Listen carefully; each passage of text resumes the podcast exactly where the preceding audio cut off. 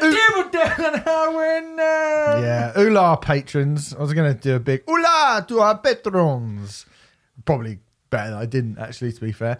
Um, Welcome to Riot Act. This is the Rioters Review. If you are a patron and you're on patreon.com forward slash Riot Act podcast, cheers. You're listening to this nice and early because you've given me, Stephen Hill, and him, Remfry Dedman, Hello. some money to do some stuff like this. This is the thing that we're going to do. What we do, you give us some money, you suggest an album, we talk about that album, which is what we're going to do right now. Today, it's punk rock, isn't it, Remfry? It's punk. It's punk as fuck. So we invited our favourite punk rocker. Hello, it's me, John Lydon. oh, if only. Um, you think John Lydon would have? It's Matt Stocks, by the way. Hello, Matt. Nice to see you Hello, again. boys. Thank you for having me on once again to the behind the Patreon paywall Mm. subgenre of uh, Riot Yeah, Well, it you're, does go you're out, I not should- getting any of the patrons, I by the way. say- Just Yeah. so you Do know. I get a cut? I should say no, no, no, because it will go out free later. Oh, is it At a what? So it's an date. early release for Which is- Patreons, yeah. and then okay. Yeah, well, it's so- good to be here. Yeah, it's nice. Thanks very much for coming. If you're not a patron, uh, you, can you be one, please? Um, If you're not a patron, you'll be hearing this in like August, I think, Yeah. or July. yeah, yeah, yeah. and we're yeah, yeah. recording in March. So But we asked Matt on um, because we are doing Famous Monsters by the Misfits. Top five: Frankenstein, Dracula, were- the werewolf, took me a man, while to get the mummy. The Mummy the mummy, Mummy. and Um, Piers Lon Morgan. Chaney, Don Chaney. Does, yeah. does Medusa count? Medusa. count? Medusa would be way up there. Medusa's fucking awesome. Yeah. Anyway, Doug Ray suggested that. I should Snake point out. Fires. Thank you, Doug, for suggesting this. Thank you for your uh, patronage. We much appreciate that. Well done. um, good suggestion as well. Famous Monsters by the Misfits. So the reason, as I said, we asked Matt. Matt, you're uh, you're you're punk rock as uh, as fuck, aren't you? You love punk rock. That's your kind of your favourite thing, really, isn't it? You're setting me up to fail again. No, I'm not.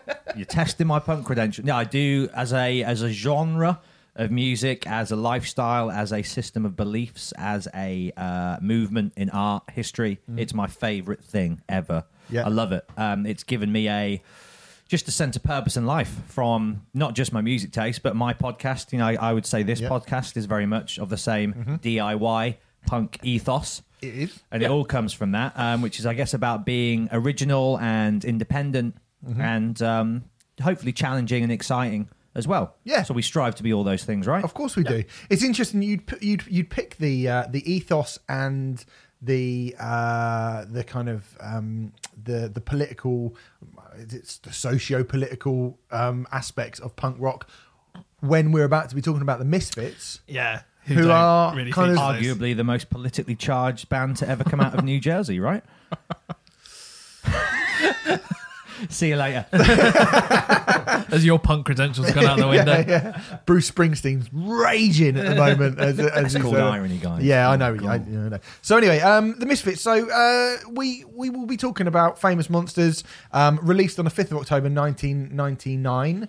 Um, Halogen days. oh, great days! Uh, Just before the old Y what do you two remember K about bug. Nine Nine? Nine nine. Um, issues by Korn. No, that was the next year. The Fragile um, by Nine Nails came out that Fragile, year. Yeah. Um, the Foo Fighters. There's, nothing, left, to lose. Came out that year.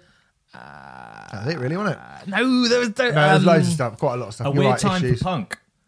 Yeah, a weird time for punk. Yeah. Um, I guess Gap, was. really, a window in the would it be Yeah. pre emo and post the kind of Epitaph and Fat was sort of winding down by Yeah. this point, wasn't it? Blink 182? I and guess the that kind was of it, wasn't it? Yeah, Yeah. the punk. rise of New Found Glory, Good Charlotte, Ska pop, punk. pop punk. Yeah, well, ska pop- was kind of over and done by '99. I guess '96, '97, '98 would have been the the peak ska years of the third wave revival. Maybe. I mean, I don't know. Less than Jake. Well, Less took- Than Less Jake Than Jake, continued, Real but Big bands Fish. like Bosstones, Goldfinger, yeah, that's true. they'd sort of peaked. Uh, Yeah, I that's guess true. yeah. It was it was when ska became like, but it was probably more off the back of the wave of success of bands like Bowling for Soup, Blink Mm-hmm, One Eighty Two, Sum Forty One, New Found Glory. Real Big Fish and Less Than Jake kind of transcended into the the mainstream Mm. arena. No, that's that's a good point, That's because they're fucking incredible, right, Steve? Well, I've look, toured with both bands. I love both bands. I think they have their place. Um, I really for like- I- nostalgic I know you entertainment. I really like Real Big Fish, But so- it was it was a it was a weird and strange time for for let's be honest for punk rock. yeah. Because Green pop Day- punk is not punk rock. No. And ska punk, although I love it, is not, Not really punk punk, rock, rock. is it? No. No. Well, Green Day. Um, Green Day had just released Nimrod the previous year, hadn't No, they? ninety seven was Nimrod. no, you're right. Yes, it 97 was, was Nimrod. 97. So they were gearing up To release presumably Warning. to do Warning, Yeah, which is the which kind is the of next year. the step away. Uh, 1999 would have been um, Offspring would be on Americana, maybe Yes. about to be Conspiracy of One at this Yes. point. Um, there are some loonies on the God internet. God knows what Rancid were doing. NOFX. Well, Would- Rancid were Rancid were War on Errorism, maybe for NOFX. They were about to release that self-titled fifth album, but but well, yeah, Rancid, I can't. yeah, Yeah, I can't so Rancid remember were what on came Life Went before. Wait Life in '97. Uh, so they, but they, yeah, it was 2000. a lot of the bands had made the best work they were probably going to make Yes, Yeah. yes. from the from the nineties third wave. Yeah, that's true. Apart from Blink One Eight Two, who did actually make their best album that year with Enema of the State, obviously. Again, you agree, right, Steve? He does. He's just sipping some. Don't care. Shit house. And an interesting time for the band in question. as Definitely well. an interesting down for the band in question. Now, before, um, so that's a little bit of context, I think, and quite well done, Matt. That was a Yeah, good yeah, bit of very, very context good. Thank you, Matt. About punk trying to rock. earn my keep. um, I, I would say uh, the Misfits at this point, particularly, one interesting, one interesting band, particularly as like uh, uh, for me. Uh, so I was I would have been 19 when this record came out. Um, Michael Graves era Misfits. So the album before this was what was it called? American- uh, American Psycho in 1997. Right now, um, the Misfits as the kind of as what is touring around today, Wolfgang von Frankenstein, Jerry Only, and uh, Glenn Danzig being the kind of the the staple classic Misfits lineup. Um, not only did that not exist in the nineties, getting to hear the Misfits in a pre-internet, pre-Spotify um, generation was nigh on. I would say nigh on impossible for me as a yeah, yeah, yeah. as a as a kid living in you know Hampshire in the late nineties, having seen Kirk Hammett wearing Misfits t-shirts, Mm-hmm. having heard Metallica covering last covering Last Caress, NOFX covered Last Caress as well. Um, you know, Metallica did a few, right? yeah, They Metallica Living did Hell Green, as well. Green Hell, Die, Die, yeah, Die, my darling. yeah, Die, Die, my darling. Um, and you know, and and with the Misfits being just you know obviously referenced by the likes of I mean Type O Negative, uh, an obvious uh, and and brilliant. What AFI around this point? AFI, Black um, Sails in the Sunset was this year as well, wasn't Mm-hmm. it? Not? that logo was synonymous way way before uh, Slayer, Ramones, way before those other iconic band designs became so ubiquitous with high street fashion. Yeah. Misfits were probably the first band that everybody knew that logo before they knew the music. Yeah. Motorhead, them a Motorhead, isn't it? Mm, yeah. Yeah, but Motorhead, you've you've got the name of the band within that's it, true. so you sort of know, oh, that's Motorhead. I think But I said skull that, Would yeah. be like, what is that? I think I said that, but I think I've said it on the podcast before. My ex girlfriend bought a Misfits t shirt that didn't say Misfits, it was just a skull. And I went, Oh my God, you got a Misfits t shirt? And she went, No, it's just a skull. And I went, No, it's the Misfits skull. And I actually had to get the bottom of it and go, Look, look at the very small print at the bottom of the thing, copyright the Misfits. So, yes, you're right. Ubiquitous, um, iconic imagery. Lots of bands who someone like myself would be very familiar with, Type O Negative, AFI, Metallica being just a few of them, NOFX being you know another one as well, who were clearly massively into the Misfits, but Where'd Where to hear records? the music? Yeah, yeah, yeah. Of the Misfits with Glenn Danzig. I knew who Glenn Danzig was, obviously, but I do not remember hearing the Misfits music with Glenn Danzig until uh, Static Age would have been Was a lot of Static Age. Yeah. the, yeah. the, the re-release of Static Yeah. Age in whatever year it was. I think Um, that would have been around '97, would it? Or was Yeah, it? but I even- think you're right. Yeah, Yeah. because they, didn't they really they released a box set. They of did, yeah. all that stuff, Mm. um, which then had Static Age in it, which is basically Static Age's Misfits' first album, but it hadn't been heard at this point. Was that right? yeah, Um, best album as well, right? I think so. Yeah, yeah, Yeah. yeah. And then they um, And this is back when it. CDs cost quite a bit of money as Oh, well. God, So yeah. who Yeah. has the money as like a 15 year old kid to go and buy a box set of a band that they might have not even heard any music Exactly. from? It's a, it's a bit of a gamble, isn't it? Yeah. Just just a bit, yeah, yeah. I remember seeing this box set in Virgin Megastore where I used to work, and um, even with my staff discount, I was like, "Can I really like? It's too big a risk. It's too big a risk." Um, I, you know, knowing what I know now, I probably should have just bought the damn thing. Hindsight But- is always Yeah, 2020. yeah, yeah. But it was, mate. That's the thing. It was. I saw it. I think I saw it on the the shelves of HMVs in and around Ham- Reading and Basingstoke when I was a kid, Yeah. and it being like 44.99, 50 quid or whatever. Yeah. And Well, I had I had twenty five percent staff discount, and even even with the discount, it felt too much of a risk. You know, Yeah, like yeah, it was yeah, like, yeah. oh, I don't know.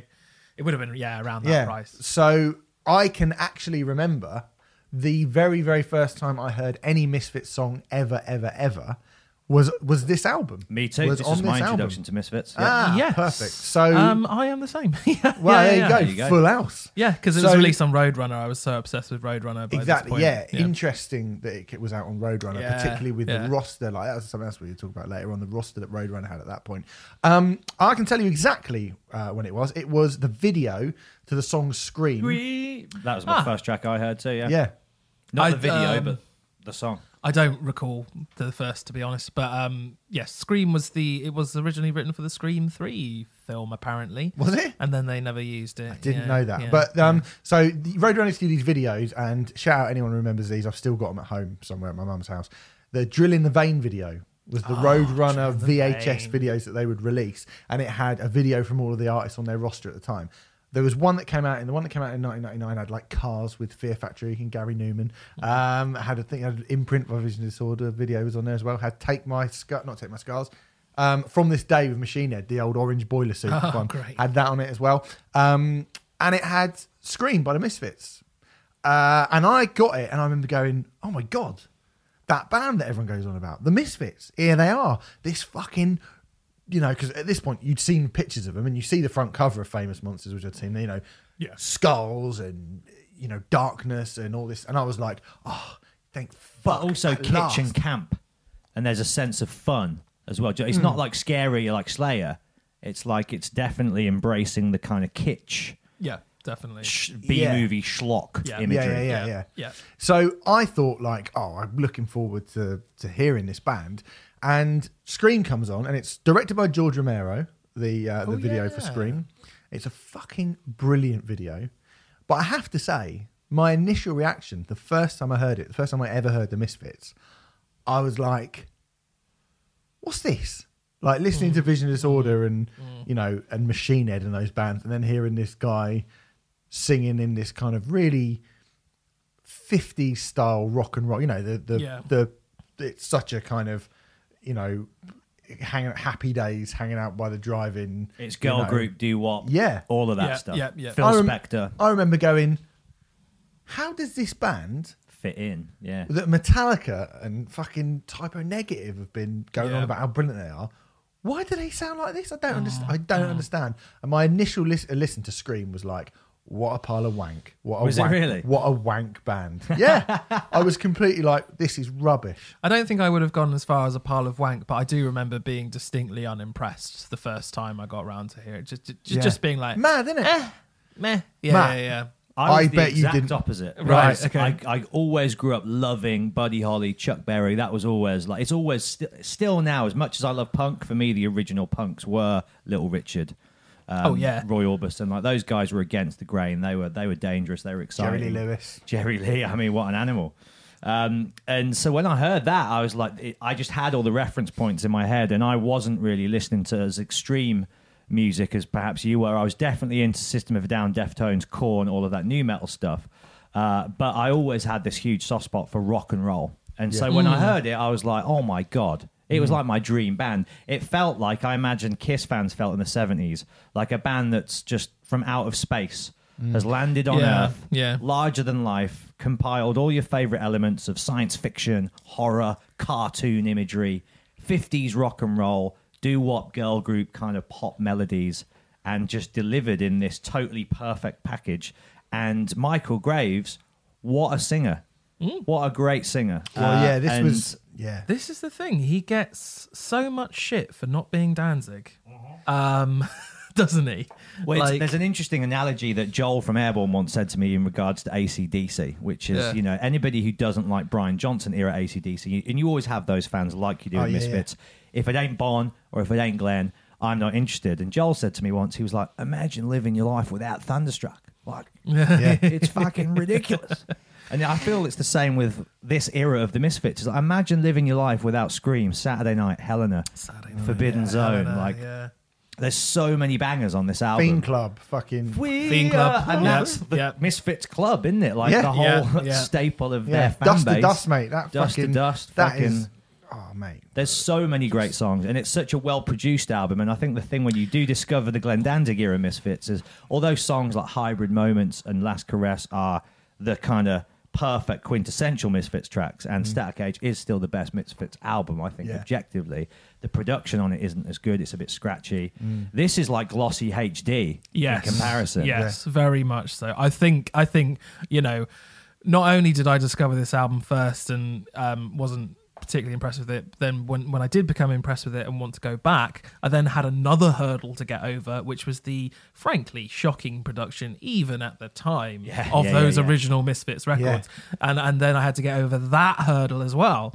So um, yeah, there are there are hurdles to get over, unless What- you're Matt Stocks, of course. What an interesting, what an interesting. Um, I, it's so funny that all of us heard this record first, as our first, or something from it as our first introduction to the Misfits.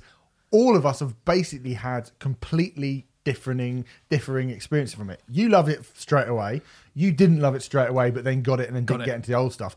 I heard that song and heard a couple of the other songs because somebody had bought it. Went rubbish, rubbish band, and then found Static Age when it came out and went. I'm going to listen to that instead, and heard Static Age and immediately went, ah, that's what they're meant to sound like, and became a total fucking one of those Michael Graves. No, no, no, no, no, Danzig, all Danzig. You know, uh, Earth AD, Static Age. I'm not interested in any of the fucking famous monsters. I'm not interested in the Michael Graves stuff. I'm not going to see like bullshit. Like I'm not interested in any of that. And it's actually only been um, in the last, it was probably 2009, 2010 when um, when I heard this record and actually went, oh, actually they're good, aren't they? There They are some actually good. real bangers on it. Yeah. I mean, it's not a perfect record. Mm-hmm. Um, it has a, a fair amount of filler on it, but when it's good, it's fucking good. Well, it's quite long for a miss. very for long, like yeah. you know, considering there's a lot of songs on it, so there's always going to be a few worth dropping out, and none of them. I think only look at looking at the track listing now. One, two, three, four, four of the 18 tracks. Pumpkinhead. Stay away from Pumpkinhead. Yeah. Unless you're Yeah. tired of living. His Yeah. enemies are mostly dead. He's cruel and unforgiving. Like lyrics like that. Just like- Yeah. It's Yeah, yeah, so peak Misfits. Like they really dialed up the kind of horror sci-fi imagery with this Exactly. album and took Yeah. it stratospheric. Unashamedly kind of so. Yeah, It's a it's a four, it's 44 minutes long and it's 18 tracks. Mm. Um, then then there's you know that's if the European version actually was 21 tracks and it's about 53 minutes or so. Um, so I do feel like it's a bit long, but like, what are some of the highlights from this album for you personally, Matt? Uh, obvious one is Helena, as Yes. they obviously pronounce the name. It's Helena. Um, that's my sister's name, so I used to sing it to her. She's, Right. se- she's seven years younger than me, so she's quite a bit younger. So she would have been basically a baby, Okay. and I'd have just been like, "If I cut off your arms and cut off your legs, like what great lyrics? Would you still love Yeah, me anyway?" yeah, yeah, yeah. And I think that's inspired by a film. I'm sure it is. It's It inspired- is. Um, uh, it's like Helena's Monsters or something like that. It's something, and along it's those just like a quadriplegic yeah. protagonist. Incredible. Yeah. Um, also, Adore. Um, where is he? Saturday Night. Now that is That's a basically like a doo wop song. Yes. it's as doo wop. Yes. I was crying. Like that for me is a beautiful fifties pastiche. Yeah. Um, and again, knowing those reference points inside and out, loving that music since I was a kid, hearing like the Misfits do it in a kind of amped up, steroided way. Yeah. I was like, this is this music feels like it was just made with me in mind. It's the ballad, isn't it? It is. Um, Saturday Night is my favourite song on the record. Is it? I love Such it. Such a great Yeah, song. I just Can I think just say, um, Helena or Helena? Uh, you said the, the, the film it's Boxing Helena. oh right, That's right. it. Boxing Yeah, Lane, I, I don't know if you've ever seen the film Boxing Helena. I can only imagine. right now because just to kind of i don't want to go off on one too much but th- to me that like g- doing a song about that film Niche. is so misfits because i don't know if you know much about boxing helena No, i really. became kind of when it came out as I, I was so i'm a bit older than you guys i think i was nine or ten when that film came out and the idea of it So like 1933. Hey, just after Tod Browning's Freaks. hilarious um so uh, yeah, I was nine or ten when that, that came out. Now um, Madonna signed on to, to to play that part, and she got sued because she said, "Nah, fuck this, I'm not doing it." And then She got sued for that. What? She got sued because Oh, 'cause she'd signed and then on. Kim Basinger as well. did as well. Kim Basinger also signed on and then unsigned on. Um, I've never seen Boxing Elena before, but it has got. Uh, it is one of the most poorly reviewed. It's one of the appalling films apparently ever So right ever up made. Misfits Alley. Yeah, so it is like this terrible beat, like with Julian Sands plays the crazy doctor who becomes obsessed with Cheryl Fenn, I think is the actress who ended up playing it, right. and he captures. She's in a car, like she's a bitch basically, and he's a, this plastic surgeon, and he's in complete in love with her, and then she has a car crash outside his house. He brings her into this big mansion. He basically cuts all of her arms and legs off, puts her in a box, and she just lays there going, "You fucking ass," and like just abuses him. And then she wakes up at the end. It's all a dream. That is the film. Not even joking. That's the film. So so misfits. Wow. yeah. Okay. So misfits. And a great song. Dan, yeah. dan. Yeah. Incredible. A- a great And that's song. right towards the end of the album, That's isn't track it? seventeen. 17. So if you you know if you checked out, you weren't going to get that. Descending Angel, incredible song.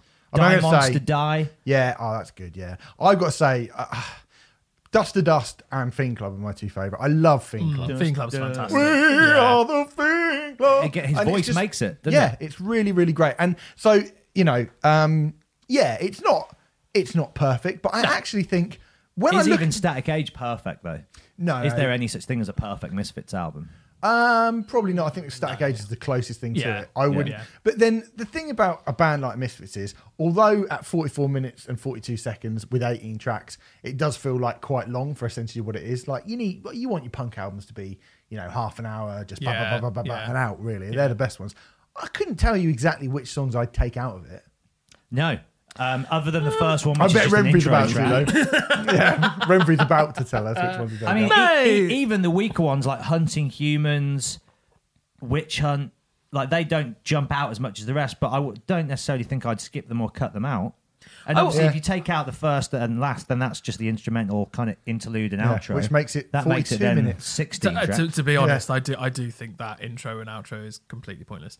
oh yeah, Um, okay. but fair. but I mean, I ain't really, I'm not really counting them. No, no, no, sure. But. I, I, I, um, I think there are, I think there are good songs on this record and great songs, and I think of the eighteen or so, um, you know, maybe maybe ten or eleven are good, and then there's seven, you know, seven or eight great songs. Um, I don't ever skip any or anything like that. No, it's just I just like taut, quick punk Yeah. records. I just I just think it would have been a and and I always think you know if you leave songs off of an album, you can always use them as B sides and like I think they had discovering. enough of them by this point. Well, at that point they probably did. Yeah, yeah, All we've yeah. got B sides, Yeah, yeah, yeah, of course, of course. But there's something I think um, if you look at bands like Pearl Jam and Pumpkins and stuff like that, their B sides are so strong because they often it was just like, well, this isn't going to fit on the album, but it doesn't mean it's a bad song necessarily. And I think um, taking that approach to it might have been, you know, just made it a bit tighter and tauter. This would have been a phenomenal 35 minute album. I yeah, think. definitely, no doubt. Um, Here's an interesting I still think it's question. great. If anyone listening to this has never heard a Misfits album in its entirety before, would you guys advise or suggest they go to Famous Monsters or Static Age first? um, I, It depends on who I was recommending Yeah. it to. Yeah, uh, th- th- there is a lot of that because the thing about Static Ages is that I mean I I remember hearing it and by that point I was into you know like early Keith Morris era Black Flag, um, MDC, Minor Threat. Hardcore. early- yeah, hardcore. Not so bad, the hardcore music. um, you know, like what I would say is so if you'd given when this came out, if you'd have given me Static Age when this came out, because you know I, I, I was sick of it all, one of my favorite bands at that point. I still couldn't listen to No Blood, No Sweat, No Tears because of the production. So I wasn't like I was a bit like ah that eighties production. Starting to sound like you now, Remfry. Hey, Yeah, the 80s it's rubbing off on you. Yeah, um, I uh, Makes a difference from me rubbing off on you. Oh, that's a horrible thought. And um, and um, and uh, yeah, I, I still I struggled with that kind of early '80s punk rock, or you know, kind of late '70s, early '80s punk rock production. So I think had you have given me uh, Static Age uh, when I first heard Famous Monsters, I probably would have been like, "Oh God, I can't really listen to this." But the strength of the songs are so strong. I mean, as much as the stuff on here is great, and it feels like a really, like you say, this kind of kitsch, fun, well over the top OTT bubblegum punk rock kind of 50s rock and roll extravaganza. And it's really exciting and it's kind of you know day glow brilliance. The songs on static x uh, static x? Sorry static age. Are yeah that was a slip, Slip of the the tongue, Um, the songs on static age are just so great and they feel fucking like th- i mean those songs instantly feel- iconic as well, don't they? Although Yeah. they are so dirty and raw, it's like when you first hear Teenage Kicks. There's just songs which stand out as like this is a timeless fucking masterpiece. yeah But a song like tv casualty feels Ah, like hurtful Yeah. do you know what i mean But- that actually feels really raw and, and heavy there are people. Uh, I'm talking about young people. I might be talking directly to you right now. talking to the kids yeah, talking to the kids who um, cannot get behind. I mean, there, you know, there are people who I talk to who are ten years younger than me who are like, "Oh, I've never really given Master of Pup- Master of Puppets a chance because the production's so bad," and um, and it's and it's kind of like you know. I mean, I don't care for those people. I wouldn't give them Static Age or Famous Monsters. I wouldn't give them. I give them I- Spice Girls debut yeah, album. mate, I wouldn't give them mouth to mouth resuscitation if they were having a heart attack. but I'm just I'm just saying those those people can acknowledge that the songs are great because maybe they see Metallica live and they've seen Battery live or Master of Puppets or mm. Orion or whatever. But when they go back to the record because they're so used to a very clean digital type of production that we the Bring Me the Horizon kind of sound. yeah, now, yeah, yeah, Because they're so used to that, they find it really difficult to listen to that. And Master of Puppets is certainly for 1986 a well-produced record. Yeah. Static Age. Um, even uh, when did Static Age? When when, when did it was well, it was meant, meant, to come out? in like 1980, I believe. Yeah, yeah. Like 1979, even if it had come out in 1980, it would have sounded fucking shit. You know, like purely production. But Production wise, yeah. Yeah, maybe. I mean, I guess. I, I, it's not off-putting though. well, Do you know what I mean? Like you I don't can't, you think not can't to go, you. this is I don't think unlistenable. that's the thing. I don't think it is to us. I think there are some people who it would be off-putting I, to. I have a thing about. I mean, with production, I, this to me always feels like well, when we talk about production, and then you do it when we talk about. so the you would stuff say start with famous monsters. Um, I think it depends on the. Per- I think it depends on the person. If if you are a young person, say famous monsters. famous monsters. If, If, you you're if- old, why haven't you heard the Misfits yet? Yeah. if you Get if, out. if you're if you're able if you are able to listen to music pre 2003 then static static age yeah And it, but it does it really does depend on the person i'm recommending this whole to. thing about production because like you know it, it does take a while but then do you not feel like and I, you know i'm not kind of markedly aiming this at you particularly Remfry but i am interested as we have a lot of production chats sometimes if you're really really really passionately interested in music does it get gets to the point for me where production is just not important But when you have, and this is my devil's advocate view, I do not feel this myself.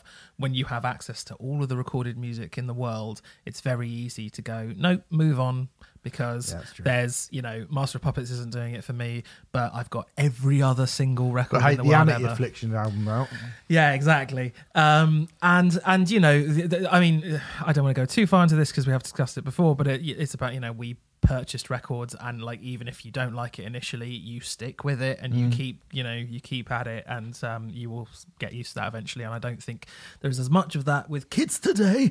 I don't think when you're young you take that into consideration at all, though.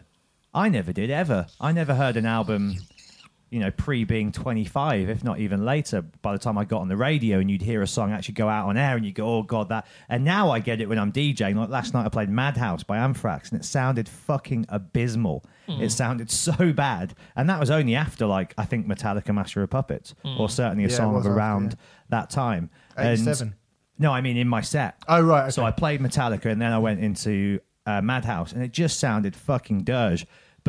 But I wouldn't turn it off if I was at home. Well, I probably wouldn't be listening to Anthrax at home, let's be honest. Mm. But I've never heard a song in the confines of my own space and gone, oh, I don't really like the production there. Mm. Certainly not as a kid growing up, mm. because you just you're judging things on the strength of the songs, the lyrics, the melodies, the power of the voice, or certainly the the quality of the voice, the uniqueness of it. Yeah, that's, that's how I always I have. I mean, you know, I, I think if you know, like for me, listening to the hardcore that I'd started listening to at that point, when you think, you know, when you listen to something like Poison the Well, which sounded really kind of, or or Killswitch Engage, you know, when those metalcore bands started sounding really, like when you got when I got into that. And that was what I listened to a lot of Dillinger, like Calculate Infinity, which sounds fucking incredible. Do you know what I mean? It seems really precise. And then people go, "Oh, you want to listen to Minor Threat?" I mean, you can't help but go, "Oh, Yeah. hold on, Yeah. Yeah. do you know what I mean? You can't help but go, that is so different that I need to sort of find new Yeah, ways yeah, to yeah, new yeah, ways yeah. to reappropriate it or new Minor ways to Threats kind of- arguably way worse than Misfits, though, right? I don't think so. production-wise. No, I think Static Age. I think Static Age is worse. it- Not worse produced, but I think Static Age is much muddier than even Minor Threat. Really? Yeah, Hmm. I think Maybe so. I need to go back and listen to it. God, I mean, I think I, don't I, remem- think I don't Static. remember it being that. I certainly I think Static it being, Age sounds fucking great, but then I love the fact that it, it just sounds like it's been recorded on a dictaphone. It's Yeah, like, yeah, yeah. It sounds like they've put a recorder in the room and turned everything up too loud. Maybe it's just the strength of those songs. Yeah, No, I think it likely 100% is. it is, yeah. yeah, yeah. But I mean, they, they barely sound like the guitars barely sound like instruments. You know, it doesn't. They hardly even sound like instruments. At Yeah. least minor threat, you go well. There's the bass and there's the drums and there's whereas Static Age just goes with Danzig shouting over Yeah, the yeah. top. Of it. But do listen to this album; it's very good. Uh, Yeah, it's great. but anyway, we should talk about. So yeah, I, I think probably uh, you'd be on safer territory giving someone famous monsters yeah, yeah, first. yeah, yeah. Start Matt? there, work your way back. Oh, I'd, you- go, I'd go Famous Monsters first every time because then you hear that and you go, "Oh my god, this is great," Mm. and then you get to hear Static Age Exactly. afterwards, Yeah, yeah, and you're like, "Oh fuck me." Yeah, that's true. Yeah. That is true. Uh, let's talk about Michael Graves. So Michael Graves did two albums uh, with the Misfits. Was it two? Yeah, it was Yep. this one and Yep. it was the one we spoke about before, American Psycho. American Psycho. Um, and got a bit of um, Big shoes to fill, in it. big shoes to fill, and particularly when you think you know the Misfits hadn't been a band for fucking God knows how long until they came back with this new lineup with a new singer, and it rarely with that big a gap, it rarely works. I can't think of many bands it has worked for. Maybe Alice in Chains, or that was only really kind of that was less than a decade between William DuVall and Layne Staley. Has Uh, there been another band with those? I mean, Descendents, same singer, like time frame maybe around the same sort of gap, but I mean, it's quite an unprecedented scenario, isn't it? What to come to back kind with? of be this iconic band that burns really brightly and then disappears for so long, Mm. and then reforms with a brand new singer. yeah, I don't know whether there's ever been a band like quite like that.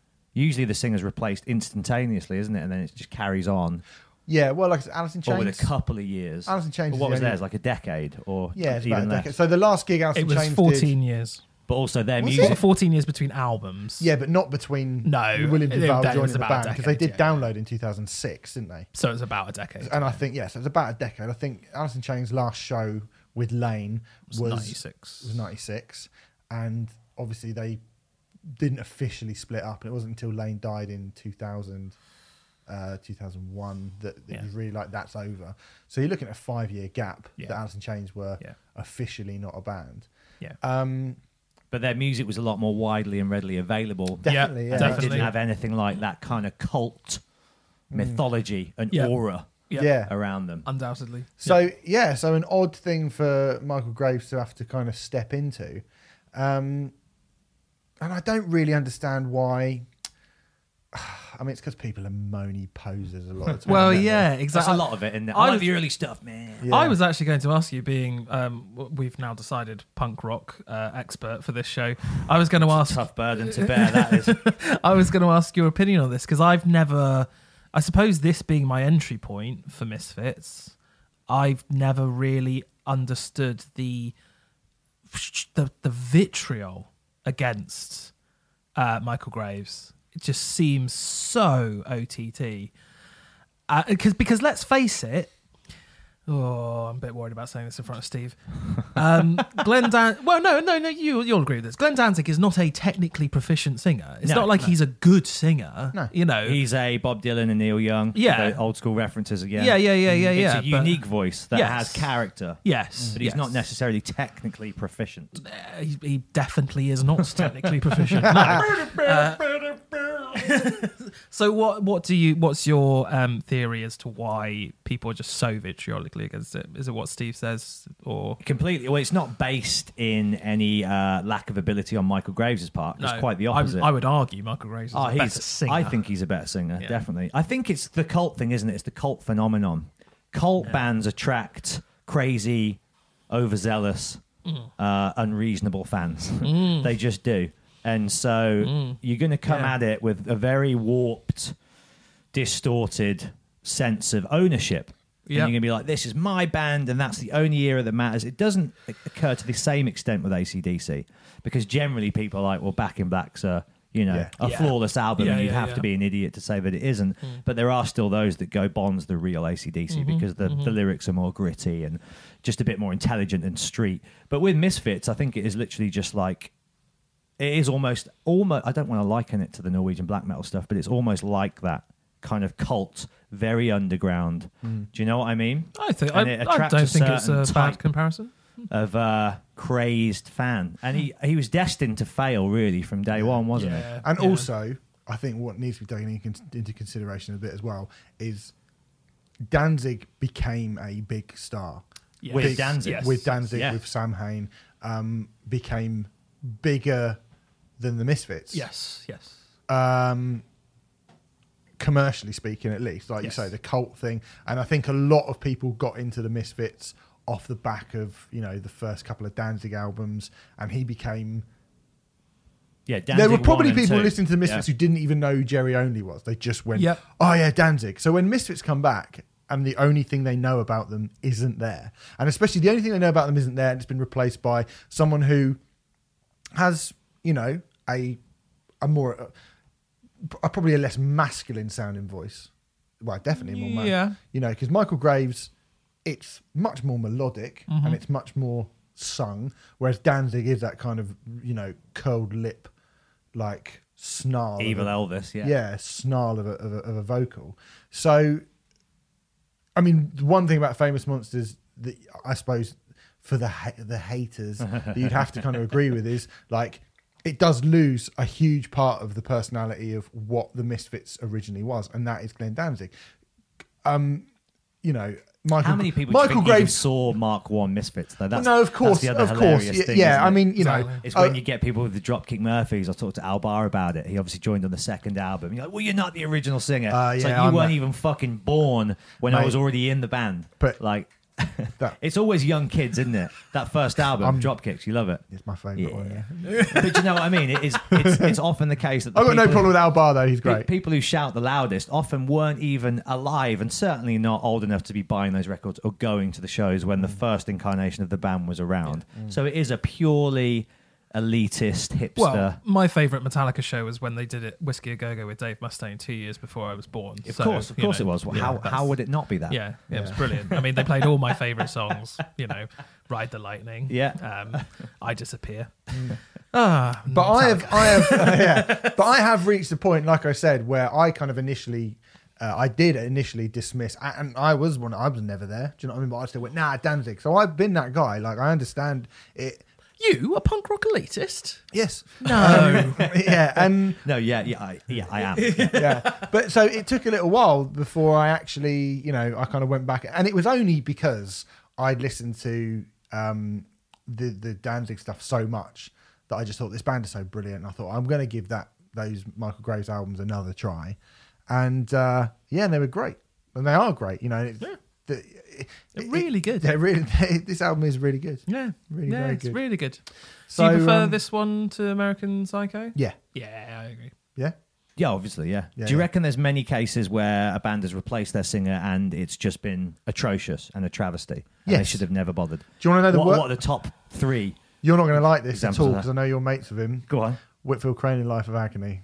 Okay. It's a disaster. I can see that because the two worlds from West Just Coast, work, Sunshine, yeah. California, kind of cock rock. Whit, Whit hates that term, but they're very much of that world, Mm-hmm. uh, with obviously kind of dark, introspective, Which album? tough. Which albums did Phil Crane? He didn't actually. They didn't do record an They didn't album, but he just album. joined them and Yeah. played live. I saw them uh, at the. he talks very highly of that period though, and Alan talks very highly of Whit as well because although he might not have like fitted the mold, Yeah. he was and still is a great frontman and knows how to control big Mm. Well, actually, crowds. you know, it was. I say it was rubbish. The thing is, I saw them at the Ozzfest. They went on straight. They went on literally two minutes after Pantera finished playing the main stage at Ozzfest '98. Life of Agony went on to the second stage. I mean, talk about drawing a fucking short straw. Yeah. But, um, and Whitfield Crane, Whit was like climbing up on the scaffolding, upside down and stuff. And I was, but then playing like, you know, through and through, and this time, and Yeah. all these like really, and it was like, Highly it's very emotive. exciting.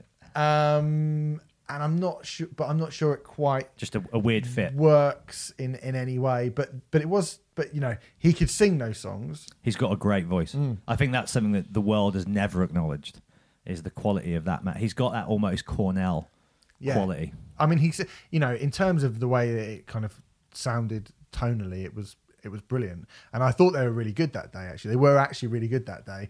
It's just, Too jarring. it was really, it was just odd. Yeah, like, yeah, do you yeah, know what I mean? As, and as a massive Life of Agony fan, I was just like, what's happened here? This is just really weird. So that So was that's let's put that in that's one. Um, Remfry, you got any? Um, the the most obvious one that comes to mind is quite a, quite an obvious one, but Blaze Bayley and Maiden, I guess. Mm. Um, although I think there are Blaze Bayley songs which are underrated, but yeah, under, I mean you don't want to talk about Maiden for too long. No, I don't mind. I don't mind. Stephen just firmly shaked his head. but Um, um, I mean, but that's a very obvious one. I would say. Another one that I would say, and it's actually well, this is for the opposite reasons.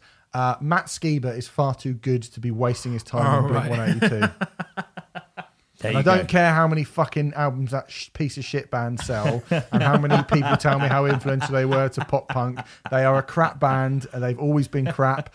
Get their crappy fucking alien matey back to hang around with, to hang around with the fucking plane wreck guy and the, the other, the other shit one, and fucking make your crap music. And let Matt Skiba get on with the the, the business of making good Alkaline Trio albums. I listened to. They're a good Alkaline Trio band, obviously, are are massively influenced by the I, Misfits. I aren't they? listened to Enema of the State just yesterday because Yeah. the sun was out for the first time in a long time. And you and thought, oh, this is too nice a day. I better have something rubbish going It's on. one of my go-to Sun albums. I I, lo- I I wouldn't call myself a Blink One Eight Two fan, but I am definitely an Enema of the State fan. I fucking love that record. I'm Matt? trying to think. I'm trying to think of any. I, I can't off the top of my head. I can't think of any any instance where I've gone. Ooh, should have left it. um, INXS, I saw INXS with their um, the singer they got from uh, the kind of Australian equivalent of American Idol uh, about ten years after Michael Hutchence died. And I saw them. They played the Shepherd's Bush Empire uh, for a sort of special MTV gig. And as much as I like those songs, it was kind of gross watching someone parade around dressed like a dead person and trying their best. It was this sort of really awful Michael Hutchence karaoke. Would people feel the same way? I'm not expressing this as opinion because I've never actually seen them, but Queen with Paul Rodgers, would people feel that way about that? I was Yeah. thinking- Adam but then Lambert as well. I think people Adam would seem to Lambert. look at Adam Lambert. Well, cool. Adam Lambert, I got to see them in Sydney. Uh, sat almost as far away as I am from you right now, so we're talking a meter, and a metre. half. And uh, he was fucking phenomenal. Yeah. He had the camp, showbiz, larger than life kind of performance quality of Freddie down to a T, but did it in his own way. And he made a point from pretty much the start of the show of saying, I'm not Freddie, I'll never be Freddie, there'll never be another Freddie. I, like you, am a fan here to celebrate his music. Are you with me? And he had the crowd basically in the palm of his hands from the first song. Mm, and God, the guy can sing. Mm. And it was just a very joyful, like professionally executed gig. And I was, I was Did he- blown away. Did he go uh, better? he did ride around stage on like a diamond encrusted bicycle. Like he was Yeah. super camp, but he didn't go but do. Better, So better. lost lost some or maybe gained some points. Did he For do not that? Did doing he do that? Eh, oh. Bit. Uh, he didn't really do much of that, no. Really? No. But they were I- great. I, but I feel like that would be stepping over the mark, surely, yeah, yeah. if he had. Yeah. Billie Joe, take note. Oh, how many how many minutes of our lives has he wasted doing that. Yeah, Yeah, yeah, You're in Green Day, mate. yeah. Good talk. Anyway, there you go. That Thanks. was a really dour ending to Oh, that no, I thought we'd bring it full circle with the punk rock. That's very good. Back to Green Day. then. Thanks, Doug. Um, Doug, Ray, that was your suggestion. Famous Monsters uh, by the Misfits. Good chat, chaps. Like I say, if you're on Patreon and you are listening to this on the Patreon page, thank you very much for your uh, your continued support in the podcast. If you are listening to it way, way down the line, month, years later, and where everyone's dead from all we'd all died from syphilis, probably. Um, We're sorry. millionaires. yeah. Uh, then um, you should probably go over to patreon.com forward slash right act podcast and you could have heard this fucking ages ago, mate. Yeah, yeah. Matt's got a private jet. Mm. Um, Life in the Stocks. Check it out. I was, was going to say, do you want to? Do you want to? I'll give my podcast a little Uh, plug. yeah, if that's yeah. all right. Uh, Matt, Matt Yeah, thank you very much for coming on. And Matt uh, has a wonderful podcast called Life in the Stocks. Um, do you have any interviews coming up in, oh, I don't know, August 2022 for those idiots who don't pay for this shit? Well, without knowing that far in advance who's going to be on the show, I can tell you who has already been on, and you can go and Very have a look through the vast back catalogue. Season one is up there in its entirety, which is uh, 96 episodes long. Well, 100, but the final four are sort of best ofs. Uh, everybody from Tom Green, the comedian, Steve's favourite, Yeah. to uh, John Lydon from Sex Pistols, Gene Simmons from Kiss, of We had. John Lydon on this very podcast just Oh, moment it's ago. isn't me, he? Johnny. B-Real from Prophets of Rage and. Cypress Hill's been on there. Tom Morello, um, loads of people. Lou Koller from Sick of It All, Mina Caputo from the aforementioned Life of Agony. Yep. Um, loads of guests, and it's basically yeah, me and them talking about art, life, and the world. Do you know the one I'm most jealous of? What's that? Gail Porter. Gail Porter was a fucking love to meet Gail particularly Porter. powerful episode. Tears Yeah, were shed, Yeah. uh, hearts were revealed, and um, Oh. yeah, real inspirational person. She's been through hell She has. and yeah. back, and she's still fierce and fun. And uh, yeah, that was a good one. And they're all on iTunes, Spotify, and Acast. Life in the Stock. So yeah, Lovely stuff. check it out. Nice. All right. Well, thanks very much for coming on, Matt. Um, I echo those sentiments that you were just saying about. Re Gail Porter. Yeah, well, yeah, and about all the, the good chats you've done with people. I'm, I, I listen. I like it. Particularly Lou Koller. That was good. And Gail Porter. All right. All right. Anyway, um, thanks very much for listening. Go on then. Fuck off.